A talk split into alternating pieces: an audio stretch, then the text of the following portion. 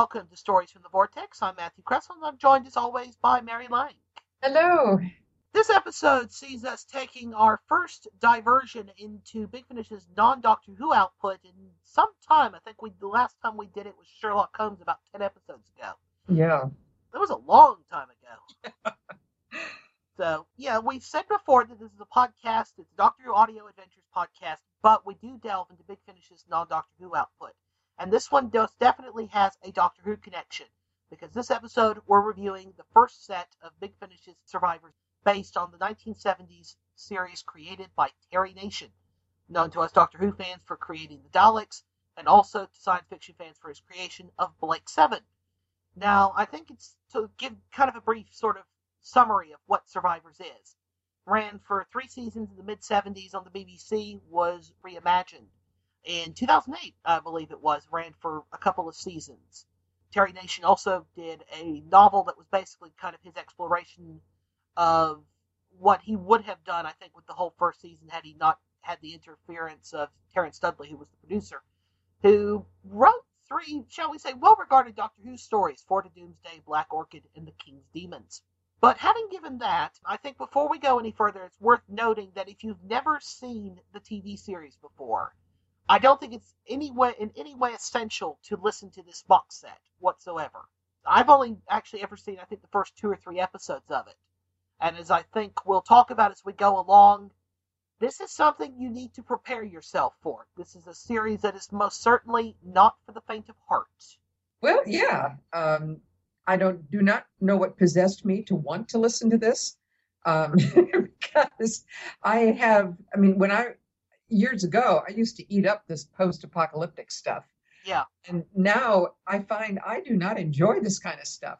And I realized I was putting this off and putting it off, and I didn't know why because, you know, big finish things are so good. And I thought, well, you know what? It's that thing you have now where you really don't want to hear post apocalyptic stories. oh, man. Yeah. I, I put it off because I had seen the first I think three episodes of the TV series, which I guess. Okay. Um, I okay. think I told you I got it in from Netflix months and months ago when I was started thinking about getting this, and I thought I should watch the TV series. Now, this is the 1970s. This is the 70s versions, but I watched the first two or three episodes, and there's a moment towards the end of the second episode of the original 70s version where it's basically this man and this woman. The guy ends up, and they're in a quarry, sort of this trailer in a quarry with all these supplies and whatnot. He's gotten jammed under a tractor, and Greg, who you meet in this, uh-huh. when it finally crosses back over with the TV series. And he comes up and he helps him, and it's like he's broken both legs. He'll probably never walk again, having, you know, his legs have been crushed. Yeah. And their whole plan had been they were going to set up this whole feudal society and whatnot. And they were going to be the Baron and the Baroness. And there's they don't have anybody now, and she doesn't want to take care of him. And Greg goes off, and that's when he meets Jenny for the first time, and he comes back to find them, and he meets the woman at the top of the hill at the quarry who tells him he's died, and he's kind of unsure about it, but Greg picks her up and they leave. And it cuts back to the trailer, and the guy literally drags himself out of the trailer and starts screaming her name at the top of his lungs, begging for help. Oh my gosh. Yeah, and that was about as far as I got with the series because it was quite clear. It, it's one of those things I had to be in the mood to watch. That wasn't. Oh yeah. You know, when we talked about doing this, and I'm going to say this here, it's absolutely brilliant, but you, it's not for the faint of heart. It's something you really need to be in the mood to want to want to get into. Yeah, well, yeah, as is this these four stories. So I guess with that, I guess we'll proceed with reviewing Survivors. We regret to announce that Parisian Airways Flight 305 to Charles de Gaulle has been cancelled.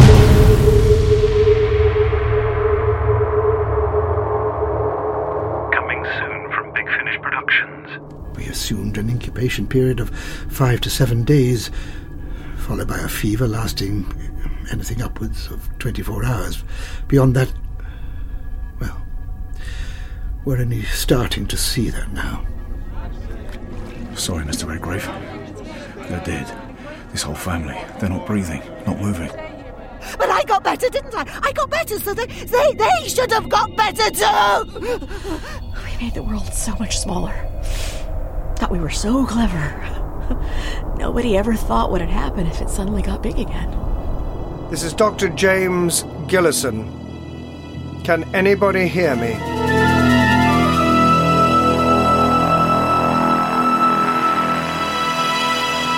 When the plague came, I was in Holland.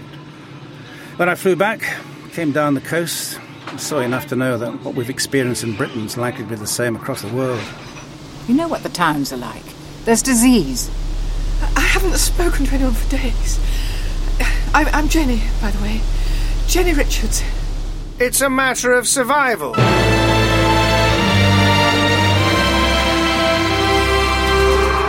Survivors.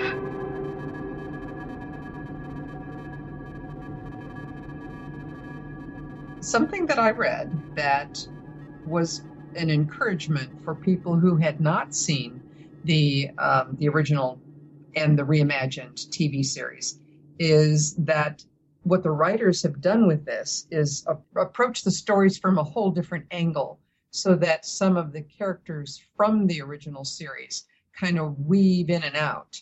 Right. Uh, so we're approaching them kind of from the side as opposed to the story starting right out about being about them, about those main central characters. Yeah, that's something I think that's very important to this. It runs, I think, very much as I believe uh, Matt Fitton says in the extras on the first story. It runs basically this runs parallel with the first season of the TV series, with the first two stories from this basically running parallel to the first two episodes of the 70s TV series, which is part of what I've seen. So you can imagine my interest because it's you know it's you're halfway through the second episode before you actually meet anybody from the TV series whatsoever, form of the Jenny Richards character played by Lucy Fleming. So it's something I think if you don't know the original TV series, it's something that you can approach very easily. But as I said, it's something you need to prepare yourself for very much. The first thing that struck me when I saw the layout of the um, the four parts of the story is that each part is named after a book of the Bible, Yes. and I wondered if that is something that is a carryover from the original. I don't think so. I remember the first episode, I believe, was called The Fourth Horseman. Okay, And I think the second episode was Genesis, I believe. Okay. And that was about as far as I got. Well, the, just the episode titles that you remember um, suggest large themes, just as having these different episodes named after books of the Bible suggest large themes. And I have to say that the first thing that struck me was the music that introduces each one. Um, and that music says, whoa, you know, epic, grand ideas. Uh, It's that kind of music. Yeah. And, and I wonder if that is uh, also from the TV series. Oh, yes. That theme tune is most certainly from the original TV series. Oh. Um, Uh, that music, it's arresting. Um, and I think, wow, if I could just have this music. I'm sure, I don't know, I can't remember who did the theme tune, but something I remember from the series that does carry over into the box set is that there's very little music yeah. outside of that theme tune. And you get the occasional sting somewhere. Right. For the most part, it's silence. Mhm. and people in something about the TV series that they were able to address in doing this, as they talk about in the extras, is the fact that the TV series, because of budgets, had to go basically into the countryside because you know this was 1975; it was pre CGI, and even on a Hollywood film budget, if you look, if you want something comparable, look at the 1971 film The Omega Man with Charlton Heston, which is another plague into the world film which is set in Los Angeles and it's done on the Hollywood budget. And they still struggled to do it. They ended up shooting on like Sunday afternoons when nobody was going shopping. It was the only way they could actually do that. And of course, on the on a BBC TV budget, it just wasn't possible. Whereas on audio, you don't have to deal with all of those constraints. So it's something I think that they're able to approach here. Is the fact you can do, you know, you can do things set in London, or you can do things set at Heathrow Airport, and also you don't have to deal with frankly disturbing graphic Right. Right. stuff of Our imaginations do a much better job. you know and it was fascinating listening particularly to that very first episode when Because the thing, the thing, one of the things that's amazing about the TV series is the fact that even though the first season had 13 episodes, Terry Nation brought the world to an end in 50 minutes in the first episode. Hmm. And in the first episode of this, Revelation, they brought the world to an end in right around an hour. And they do it right before your ears. And it is absolutely chilling and in its authenticity. You can believe what you're hearing. Absolutely. And I think and some of the characters that we meet in that first episode, the main character of that first episode pretty much is that Maddie Price, um, and her the the man she meets up with, uh, John Redgrave. played by Terry Molloy, Yes, and Maddie Price played by. Um, Chase Masterson, thank you. who just to interrupt you real quick, I know when we did Night of the Storm Crow, which Chase Masterson is in, Uh-huh. I was very critical of her performance there, as I was very critical about her performance in a Seventh Doctor main range story she was in called The Shadow Heart. Mm-hmm. I was very critical of her largely because I got the feeling she was reading off a page in those performances. Uh-huh. I did not get that feeling here whatsoever. No, uh, in fact, she's very grating when you first meet her. Um, she's not a likable person, and and her voice is very annoying. Yes. Which at first I thought, oh, this is a bad actress, you know? and then I looked up and said, oh my goodness, this is Chase Masterson. But as the episode wears along, what it is about her that makes her so abrasive is also what makes her such a hero as this is going along. Yes. So yeah, I really appreciated that. I th- her performance here was a revelation for me, as I said, having been Uh-huh. very critical of her Uh-huh. in other releases, and then to hear her in this, and it was like, is this the same actress? Because you know, n- you never, never get the sense that this is a woman reading off a page No. whatsoever. You get the sense that this is a she's a stranger in a strange land, to coin a phrase. Yeah, if you can imagine being, she's an American and she is trapped at Heathrow Airport trying to get a plane home. And you know, with the world falling apart around her, she is, I hate to say it, but she is pretty much a typical American. You know, she's kind of braving on through. She's still believing that it's possible and she's going to make it happen. Yeah, it is to a certain extent. They start with her character by invoking the cliche of the ugly American, the loud, the brash, the arrogant. Mm-hmm. But I think that what happens to her as this goes on is a very almost humbling experience for her. I think. Well, and she meets up, uh, as we said, with Mr. Redgrave, played by Terry Molloy, who Yes. is the epitome of the British civil servant. Yes. Who everything has its place, and everything has, you know, there's rules for everything, and but he is so gentle, and, and that they are like oil and water in this first episode. But by the end of it, you're rooting for both of them. Yeah. I mean, Terry Molloy's performance here as well is a revelation for those of us who are used to hearing him as Davros. Right, right, yeah. And I had to twice to make sure that was him. I think he talks about in the extras at one point about it's the kind of character he never gets to play. Right. And he's absolutely fantastic in it. As you say, is the epitome of the British civil servant, understated, Mm-hmm. braving through things. Fear breaking any rules. yeah. He's like the eye of a storm in a way. The world is crashing down around him, and he's trying to sort of hang on to things. Like, you know, we'll get instructions and help will come. yes. And yes. she's sitting there going, you know, John, the world's falling apart. yeah, we got to go make ourselves, you know, we got to do this ourselves. We can't sit around and wait for people. Yeah. And Yes. also in the first episode, we're introduced to uh, the characters of Helen Wiseman and Daniel Connor, played by Caroline Langrishe, I believe, and John Banks, playing Daniel Connor. Mhm. And it also off- that offers us a slightly different perspective on the world coming to an end, in that there are these two newspaper reporters who've got this big story, Mhm. and they approach it as I think you know journalists do. It's like you know terrible things can be happening around you. It's like I just want to get file my story, Right, right. um, and it ultimately turns into a case that there's not going to be anybody left to tell the story to. hmm And as I said, that first episode is absolutely amazing. For Oh, you can hear in the background, you know, the, the sickness that is going on around these main characters. oh yes, Oh, and the conversation. I mean, it sounds like you are in an airport crowded full of people who don't know what to do. Yeah. It was a I had a very surreal experience as we talked about before we started recording that I listen to a lot of this driving home from work or really early in the morning or in the middle of the night when there's nobody on the road. And it's a very surreal experience to listen to the end of the world while you're driving down an empty road. but the first episode I think is I, I would go out on the limb and say I think it's one of the best things Big Finish have ever done. Oh, it, it's immersive. It was the word I would put on it. Totally immersive. And I, I, I started out the way I like to listen to Big Finish stories is to be doing tasks around the house or driving from here to there or whatever. I started doing a very simple chore around the house. I ended up drifting over into a chair and sitting there for the entire first episode. it was just so immersive. Not think of anything else. Yeah, like the first episode of the of the original TV series, it's the end of the world in an hour. Mm-hmm. And as you say, Mary, it is an incredibly immersive experience, and it draws you in.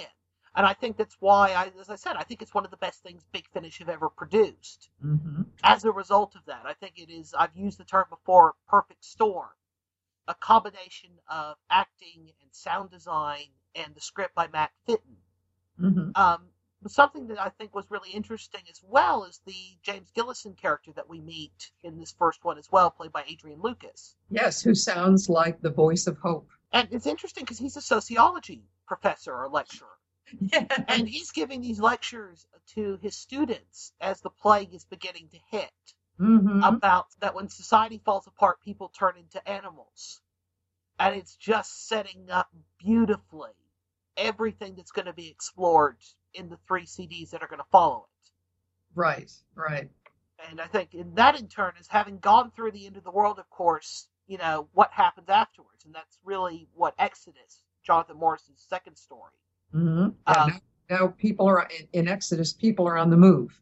People Yes. looking for groups to join, or places to hide, or just to find items to survive with, food, clothing, whatever they need. Right. And we're introduced to Louise Jameson in this second episode, playing Jackie Bursell, I believe is her name. Mm-hmm. Oh my God. Oh, yeah. what a story she has. Oh, yes. That My heart oh. goes out to the woman she plays. it's it's hard to talk about without spoiling it. Yeah, it is. But, But- she's totally into the fantasy of what's going on around her Yeah. and it is does not deal well with the truth. it is totally heartbreaking Mm-hmm. to say the very least about her performance in that second episode. Yes. And we begin to sense that there is a character who's going to give us some continuity from episode to episode, and that is Daniel, the, the reporter, Right. because he's the one who discovers um, Jackie, who is the, the character that Louise Jameson plays. He's the one who discovers Jackie Yeah. and has to deal with her tragedy. Yeah. But I think something as well that really surprised me about this, and something from the TV series as well, is the fact that you don't necessarily know who's going to live from story to story. Right. And I think that, you know, if, if you're used to something like Doctor Who from Big Finish, where we go into Doctor Who, as we've talked about before, I know, especially when we talked about The Rocket Man, that we know the Doctor's going to make it out of it alive. We know the companions, by and large, are going to make it out alive because they're effectively missing adventures in, a t- in the TV series. Here, you don't have that luxury. Right. You, I know you get very attached to some people and then they die. and it's amazing that, you know, you'll meet a character who gets really introduced. Yeah. And then they can turn around in the space of a few minutes or the end of a CD or two CDs later and they're dead. And it's just kind of Yeah. like, whoa. Yeah. Totally shocking because you get their backstory, you you get to you know them and care about them, and then an event comes along that they die for. It's it's not fair. Yeah. And it, you know, and we start getting the sense, I think, of people trying to rebuild. And you get Gillison, who's basically founded this community at this college that he was that he was teaching at. Yeah, he's broadcasting out to any survivors to come to his community because they have food and clothing and you know they can be safe and all that. So so he he does come across as the voice of hope. Uh, but as I think as things go along, Uh-huh. I think there's you start getting that sense. Yeah, you start feeling very uneasy with him. Yeah, he he is most certainly a man with a plan, but it was you reach a point I think very close to the end of the second CD where it's very clear that this is a guy who will do what he has to do for his plan. Right. And we talked about the fact that you get attached to characters who then just suddenly die. Uh-huh. is exactly that. And I sense almost from the, without giving away the ending of the second episode, there feels like that by the time you reach the end of the second episode and with one very particular character, that there's a story that's good. there's a story that sort of ends there, but there's a sense that there's a thread left hanging as well, if that makes sense. Yeah. Which now that we know that there's a second and a third box set coming, I wonder if that's a thread. Wonder if that's a thread they might Yeah, potentially pick because- up. But you talk about continuity characters, and in fact, it's only midway through the second story that we actually encounter anybody from the TV series. When we, as I said, we first encounter the Jenny character played by Lucy Fleming. Mhm. Um, and she, it's interesting having seen the first two episodes of the TV series that, and to give Jonathan Morris and Matt Fitton, who's the script editor, credit, that her little cameo, it's really kind of, I guess, more of an extended cameo in the second episode, actually perfectly fits in with the TV series. And it makes perfect sense. What you're talking about, Jenny Richards? Yeah. Okay. Because I, I don't think of her as having a cameo. She's in quite a bit of it. Well, she's in the second one for about two scenes, which is about five or six And minutes. maybe I just remember her being in it more. Yeah. Well, she's It's- in It's the head of their community, Abby, that seems more like a cameo. well, we'll yeah, well, I guess we'll talk about that when we get to three and four.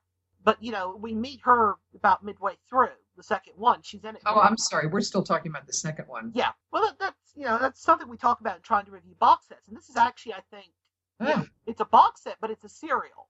It's very much, I think, four very connected stories, and that you go on a journey, and that's what it is. It's a journey Mm-hmm. with these well survivors. There's no other way to put it.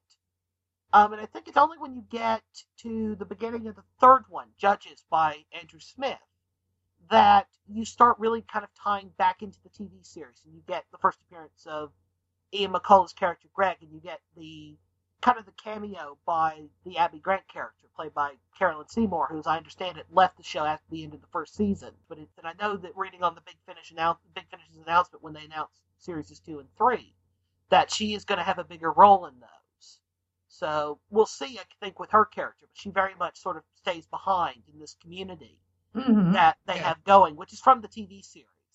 And that's kind of the connection from the TV series into the characters we meet in the first two. And I think that the sense of unease that we get about Gillison and this community in the second one really pays off in the third one. Yeah. And if you if you had any doubts about things, if you you know any doubts we may have about Gillison and how far he will go to protect his, let's say, vision in inverted commas. Uh-huh. I, a while back, I read a book called The Great Terror by a historian named Robert Conquest on the Stalinist purges and trials of the 1930s and why they happened, what was the mindset, and why people just accepted it. And I feel like that that kind of informed my understanding of Gillison and the community Oh, okay. and what happens because it's there's a big parallel I think that what happens between Gillison and this community and Stalin's Russia where you come somebody starts out with this big utopian vision. Though frankly communism is a great idea on paper but no way it works in real life. I think history has told us that. I want to say that as a bit of a disclaimer. Right. But it's it's a big utopian vision of things. Nevertheless, I think if you really kind of try to analyze it, flawed though it may be. And the fact that you do get once it's established and the fact that people will suddenly go to extraordinary and horrible lengths to try and protect that vision or their vision of that vision. and I think that really informed my sort of thoughts on Gillison as a character and what he does, particularly in the third one. particularly when you get to the ending of it, which I'm obviously not going to give away, but it is a kind of a Yeah. big shock moment. It is a shock, yes. Well, and also in the third one, we begin to have a more steady group of central characters that are working together, which includes the uh, the Jenny and Greg from the original TV series, Right. because they're still trying to get back to the community they came from. Right. Um, They basically go off foraging for supplies or trying to find supplies, and they basically end up running into this. this community, which uh, it's a little difficult to leave. Yes, which you know, and it's basically what I think then happens in the fourth one, Esther by John Dorney, Mhm. is that it's basically them trying to get away. Right. And the final one's hard to talk about because of that It- ending.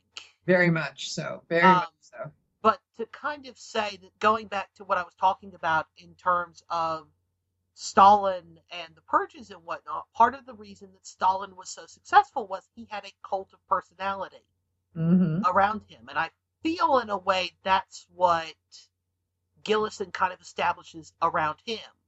Well, and another similarity that came to mind, although I have no insight as to what brought it about, was Jonestown. Oh yes, that, that I, I thought that as well. The absolute allegiance to that vision of community.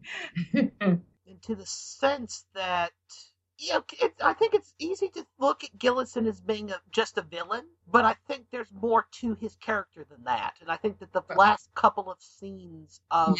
Esther really reveal a lot about his mindset that we don't previously know about right. or right. understand.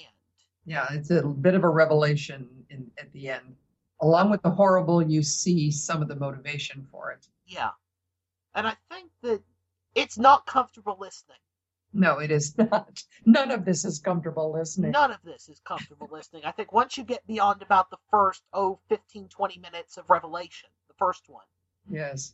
you, there's a reason, I think, why there's a warning on the Big Finish website that says, note, Survivors contains adult material. and is not suitable for younger listeners. Um, because, my God. Yeah, It's- horrific, uh, I think, it hits it in some places. Yeah. I think it's the sense of, it's not just, you know, the, the, the obvious effects of the plague, bodies everywhere. you know, Right.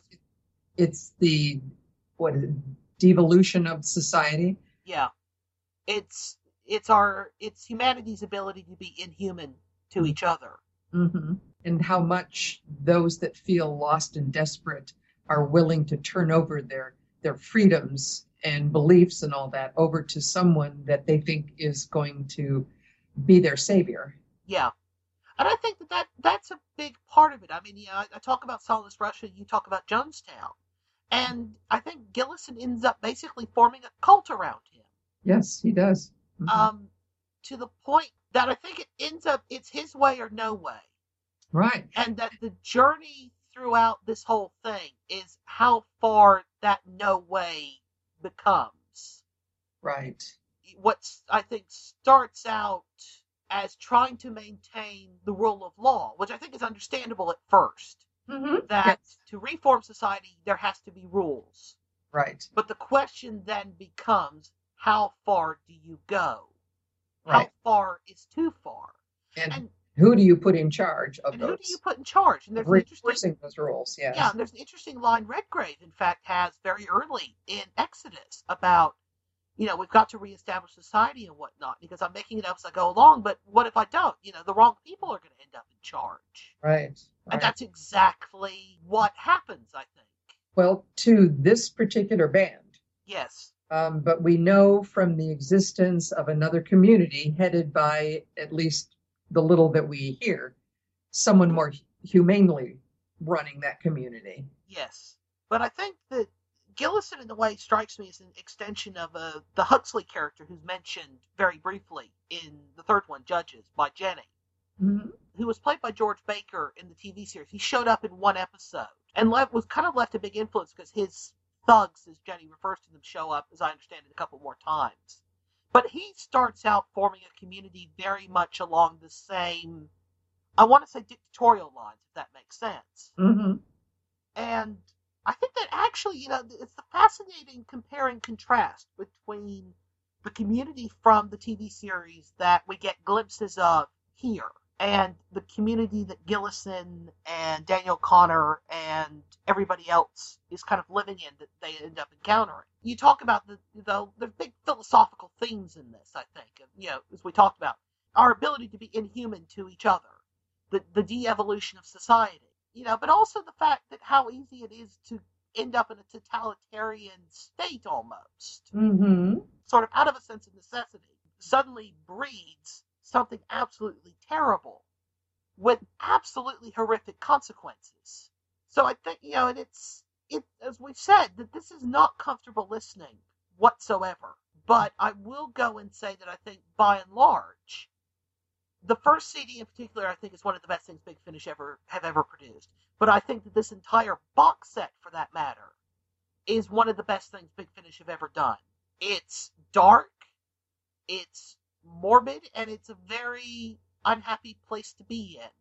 But I think that because it's done, it's done very much with a straight face, as was I think the TV series in the beginning, and it's done with an authenticity. You can believe this is happening.